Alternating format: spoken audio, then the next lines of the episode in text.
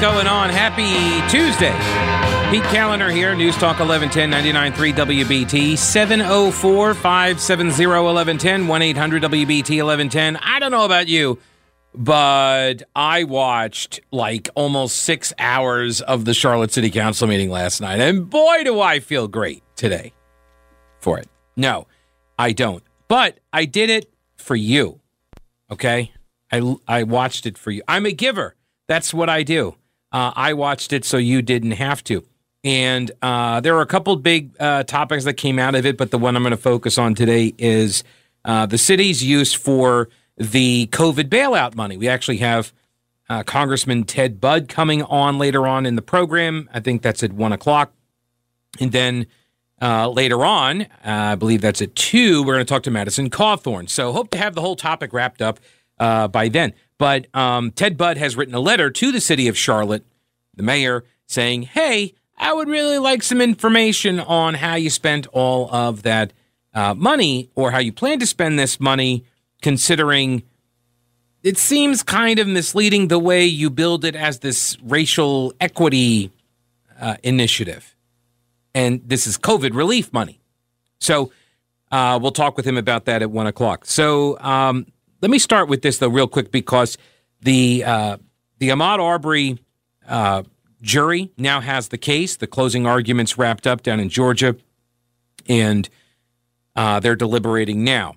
Uh, number two, uh, Joe Biden ha- uh, has now proposed taking a bunch of um, of the oil out of the Strategic Petroleum Reserve.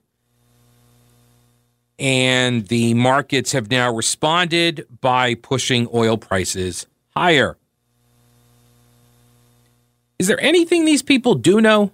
Seriously, is there anything they do know how to do? I mean, honestly, like I'm old enough to remember back uh, March 2020 when uh, the Republicans were like, "Hey, let's put some oil into reserve." I think it was like 70 plus million barrels, and the Democrats were like, "Oh, you're trying to bail out big oil." That was Chuck Schumer. Schumer. He was like, "You got you're you're just big oil. You're trying to bail out big oil." And uh, then, of course, Biden wins. He kills the pipeline, and now the prices are through the roof. He goes begging to OPEC, and OPEC is like, "Pound sand, Biden." And uh, so now Democrats are like, "Hey, let's tap that reserve," which would be enough oil for like two days or so roughly. It's like a day and a half or two days, something like that. It's not a lot of oil he's talking about taking out. Okay, so this is not going to drive down the price of oil. In fact, it just drove the price of oil up because it smacks of a political decision based on panic. And the markets do not like uncertainty, especially if it is indicative of panic. So, good job, Biden and company. All right. So the Charlotte City Council voiced concerns last night. This is according to the story at the Charlotte Observer by Will Wright. The Charlotte City Council members voiced concern last night about a lack of transparency in communicating how the mayor proposes using $10 million of federal COVID 19 relief money. On November 1st, Lyles announced, Mayor Vi Lyles announced a $250 million public private partnership to address racial equity issues across Charlotte, calling it a defining moment in the city's history and really good for her popularity. Lyle said 10 minutes. No, she didn't say the last part. But look, that's what this is about, guys. That's what all this is about. Is that the mayor saw an opportunity to uh, to burnish her bona fides and you know, check a box, get a win for her reelection and or potential run for some other office and knowing that the mayor doesn't actually have the ability to control 70 something million dollars because we don't have a strong mayor system. We do not have a strong mayor system in North Carolina. We have a council manager form of government. That's how cities operate. And by the way, um, some just real quick, there was a, a, a part of the meeting late last night. I, I maybe I'll pull the audio some point in the future, but I can just take care of this real quickly. That Democrats were lamenting that there's Powell bill money that is getting diverted. I forget how much, like six million dollars, and uh, the state is keeping it. they changed the fun, the, the allocation formula, and the city council's like, I can't believe the state's keeping our money. By the way, this is not a new complaint from any city ever in North Carolina, and um, there's this belief that the Republicans are just uniquely evil as a state body taking money from cities. And that is just farce. It's a lie. It's not true. I am old enough, literally old enough to remember I covered the stories 20 years ago when the Democratic Party controlled this state, as they had for over a century and a half, and they would constantly raid the city's coffers, constantly withhold money. Oh, there was a big reimbursement on, I think, sales tax money, or maybe it was a franchise tax they withheld because the state needed to balance its budget. This was right about the same time that they were implementing, quote, temporary sales taxes that never went away until Republicans finally beat them and then uh, uh, sunsetted the uh, the temporary sales taxes that were supposed to have sunset. This was also around about the same time when Democrats were trying to balance budgets had, that they had completely broken. Um, they were also withholding people's individual state income tax refunds. So, you know, like when you pay too much, you have the government take too much money out of your paycheck throughout the year. So they just hold on to that for you. This was a, this was a, a learning moment for me because I learned, hey, that's my money. Why is the state keeping my money? And Governor Mike Easley's, well, Pete, we we need to balance all budgets. And so he kept my tax money, my refund. It was my money. You took too much. You overtaxed me for an entire year and then when I went to get my money back from you, you were like, well, sorry, we're going to hold on to it a little bit longer until we get some more revenue in from everybody else paying their taxes that they owe us. So I had to wait. So, yeah, not a fan. So, ever since then, I will pay, and I have, I have paid penalties of like $15 or so, like very, very small penalty. I've paid a penalty because I don't let them take enough money out of my paycheck on the front end. I would rather pay you I'd rather pay you afterwards just so that never happens to me again. Because they kept hundreds of dollars from me. So that's the way Democrats did budgeting, and they would take money from the cities. And I remember Pat McCrory, as mayor, going to Raleigh, arguing against them withholding uh, millions of dollars from the city. That was the cities that the city was, you know, by right entitled to, but the state kept it.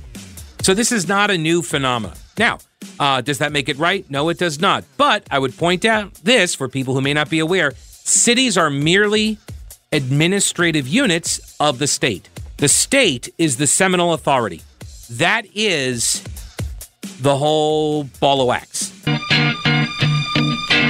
All right, so who gets the credit for Charlotte's equity initiative? It's called the Mayor's Initiative.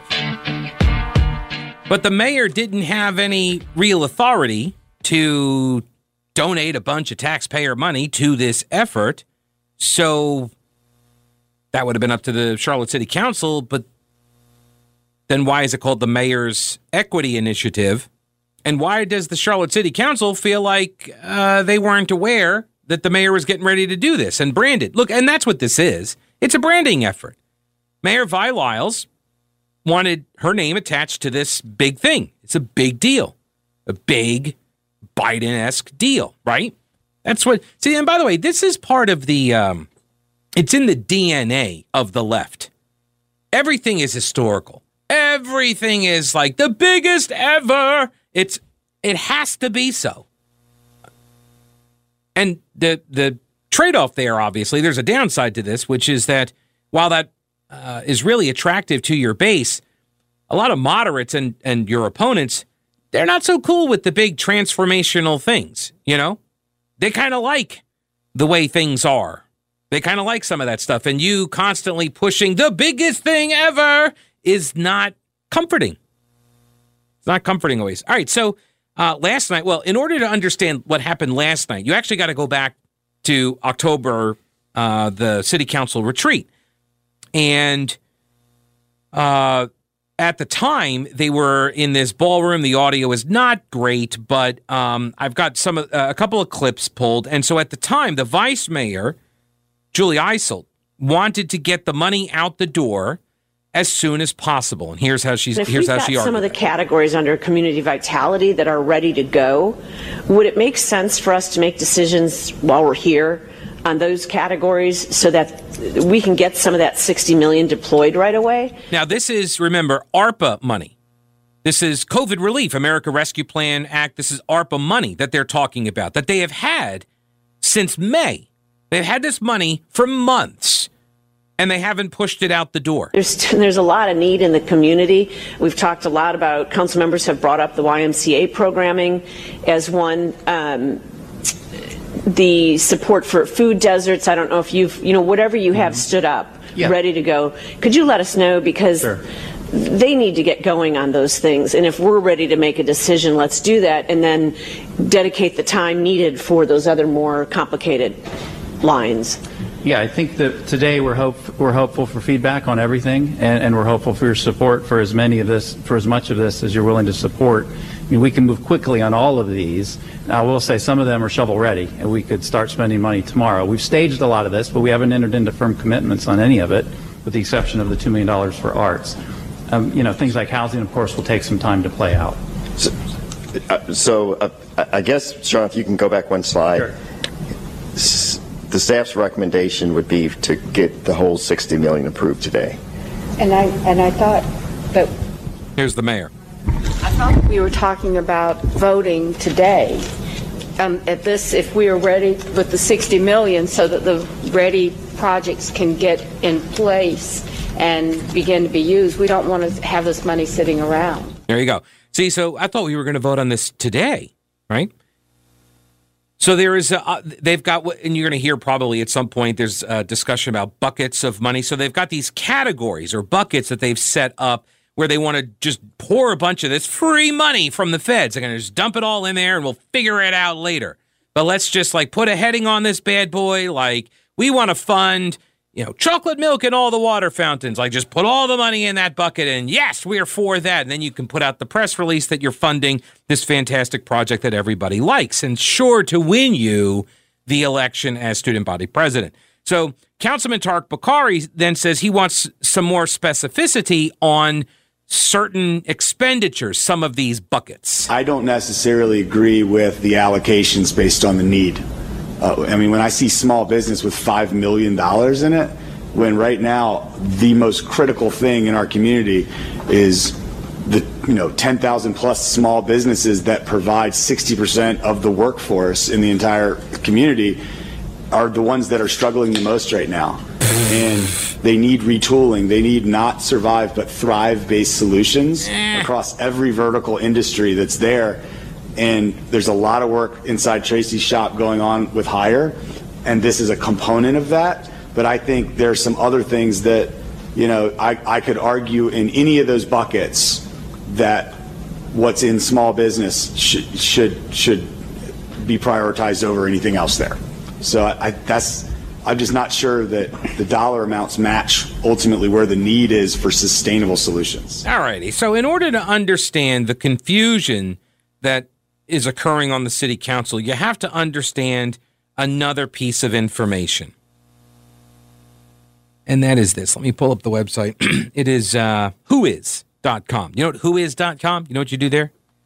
You check out websites, domain registrations, and the website equityclt.org. Equity Charlotte, equityclt.org registered back on October 8th.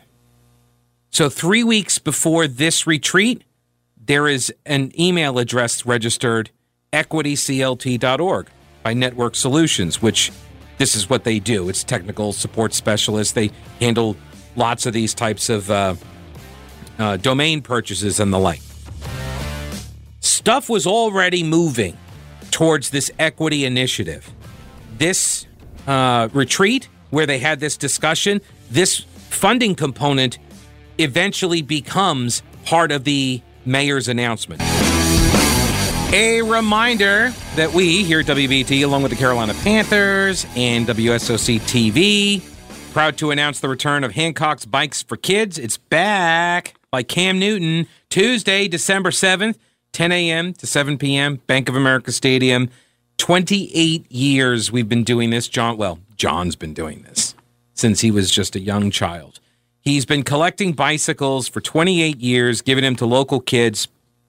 And uh, we need your help this year. So if you can, uh, pick up a bike, try to get it early, supply chain, blah, blah, blah.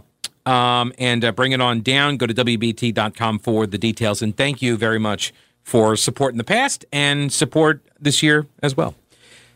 So, uh, at a, the city council retreat back in October, a couple weeks back, city council is asked to approve a bunch of different money from the ARPA, the America Rescue Plan Act.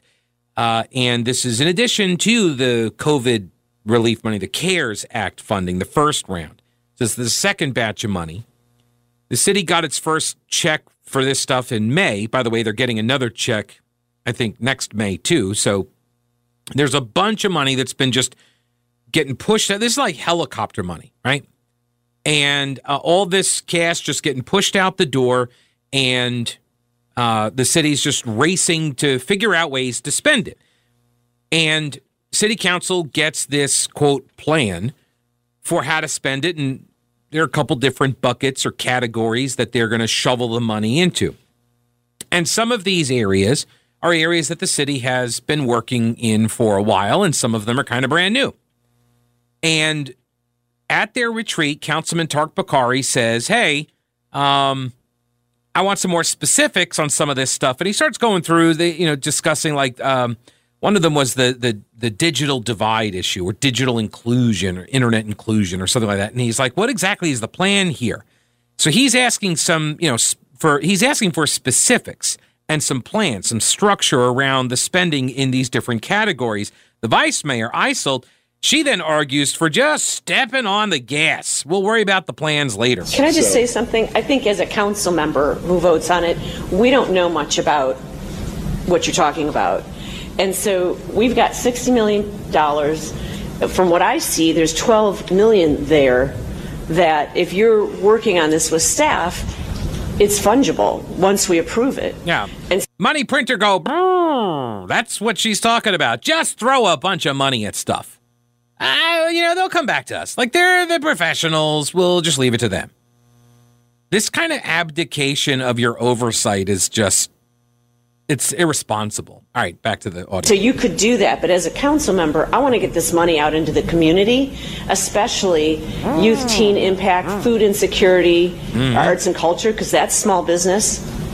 Um, digital, you know, all of those things are just being held up for honestly a plan that we don't know what it is. And so it's not that it's not. I totally anything that's, that you just listed. I think there's a difference. There's two things. There's money that just goes out the door, uh-huh. and those things you just listed are that. I, there's no I don't have any problem with that mm-hmm. right now because they're smaller amounts mm-hmm. and they're going to other established entities that know how to spend them. There are other things that we have to execute on in some form or fashion, mm-hmm. and that's uh, small business, workforce, not hospitality so much um, digital inclusion, um, public safety. Well, I don't know specifically on where that public safety money is earmarked for, but like those are things that we. It's not just like a okay, we'll cut the check. It's a we have to do work that have strategies, but maybe don't have the next detail of execution that staff will immediately go and then work on. All right. So the city manager, Marcus Jones, he says, look, every category of spending has some collaboration already set up. See, so there's somebody else that we're going to be handing this money off to. Okay. So we got, and then like the mayor pipes up like, oh, like on digital inclusion, we got the library and CMS and Queens and the private sector. And there was the first hint. There's the first hint.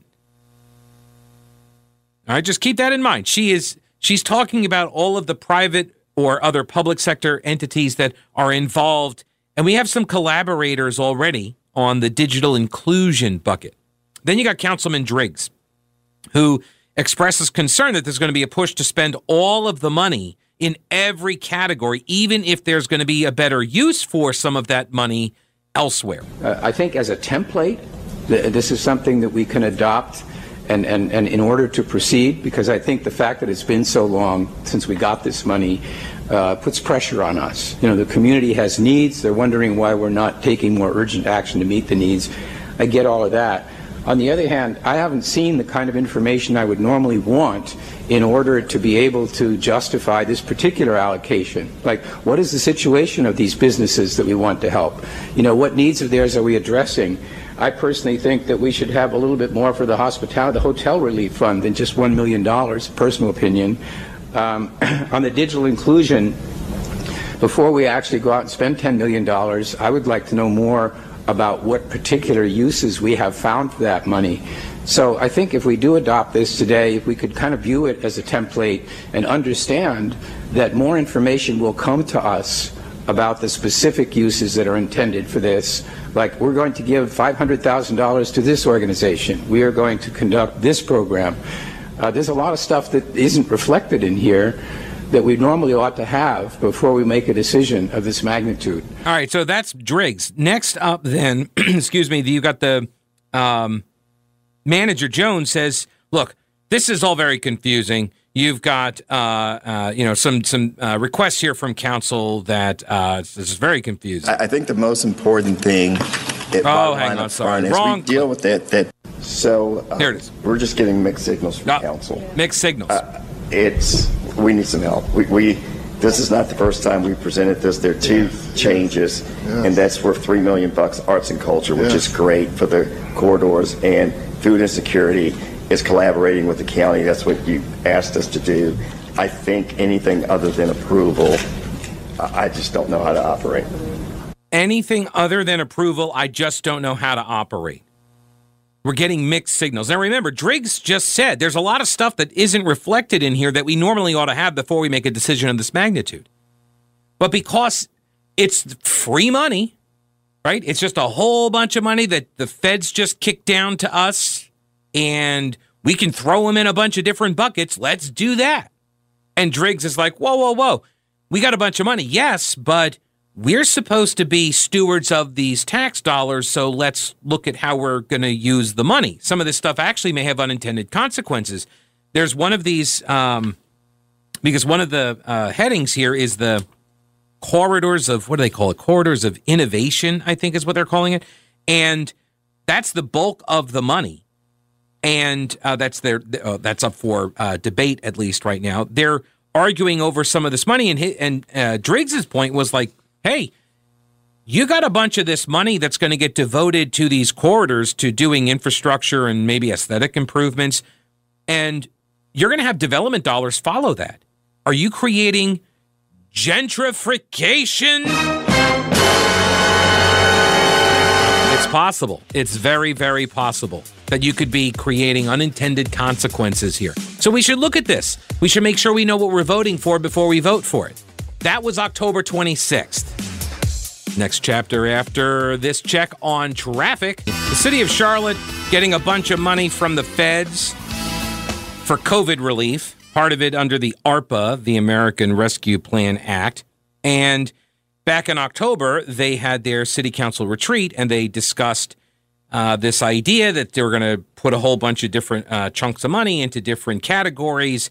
And uh, two of them specifically raised some concerns among uh, Tariq Bokhari, the city councilman, uh, like, hey, what's some of the specifics here? Councilman Ed Driggs also like, hey, what are some of the specifics on this stuff? And, you know, we shouldn't just race ahead to spend every dime in a category just because we put it in that bucket. We should, you know, seek to be good stewards of the of the taxpayer dollars. $62 million uh, earmarked for the corridors of opportunity and another $10 million for digital inclusion. All right. So the mayor says at this uh, retreat that, look, all of this stuff has contracts and plans will come forward. We're trying to move $60 million. The question is whether you're ready to move forward in these categories. We need to tell our partners that we're willing to put money up for like the digital inclusion. We have to tell people, these organizations, like we're in, we're going to kick in the money. And so Tariq Bokhari said, So what exactly is the digital inclusion money? Is that what this is for? And staff said, Yeah, kinda. It's not really defined yet, though. So this was what they did when they decided to push money towards these categories back in October.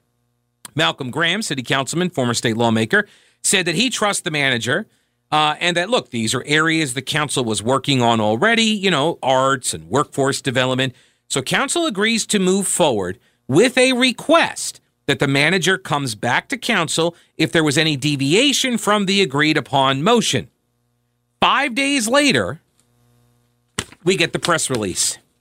Headline Newly announced Mayor's Racial Equity Initiative seeks to raise a quarter of a billion dollars to address inequities and boost opportunity in Charlotte, Mecklenburg.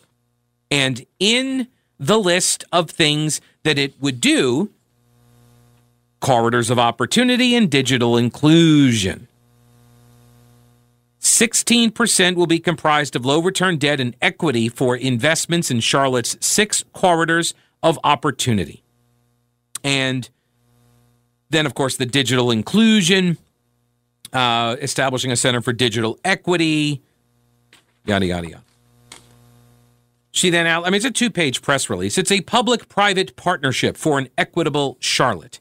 And then you got the website, equityclt.org, and Foundation for the Carolinas, naturally, leading the fundraising efforts, which had been underway. She talks about the public sector. City of Charlotte commits $72 million, and the Charlotte Mecklenburg Library committed eight. So the 72 million, where does that come from? 62 million corridors of opportunity and 10 million digital inclusion. She gets the credit. She has no authority to allocate this funding. She's the mayor. Council allocates this funding, which they did, which they did. But then why is it not called the Charlotte Racial Equity Initiative? Why is it the mayor's Racial Equity Initiative? How did the city council get uh, get short circuited out of the uh, the branding effort here? I mean, like this is, you may think this is petty, and it kind of is, but this is what the fight is about. That she doesn't have the authority to allocate this funding. So she got the council to allocate the funding and then branded it as the mayor's initiative. That's what this is about. The manager clarified, city manager Marcus Jones clarified last night at the council meeting after the council members went to the manager and said, "You need to put this on the agenda. We need to talk about this." And so he did, and it's on the it was on the agenda. And here's what he said as part of. The I think the most briefing. important thing, at bottom line up front, is we deal with that that box of the city funds. Um, there are a couple of principles that are extremely important. Is that this uh, council is the oversight board, if you will, of all of the city funds that are related to um, the corridors of opportunity and whatever occurs in terms of digital inclusion. And it's also important, that I put this out front, that no city funds for the digital inclusion will be spent until city council approves of a plan. All right, so you guys are going to have a plan. Come on, come on. Look, you've just committed the money. We'll come back to you with the plan later. And council members, rightly so, point out at that point it's too late. You've already committed. I mean, you already put out a two page press release. You got a website domain registered.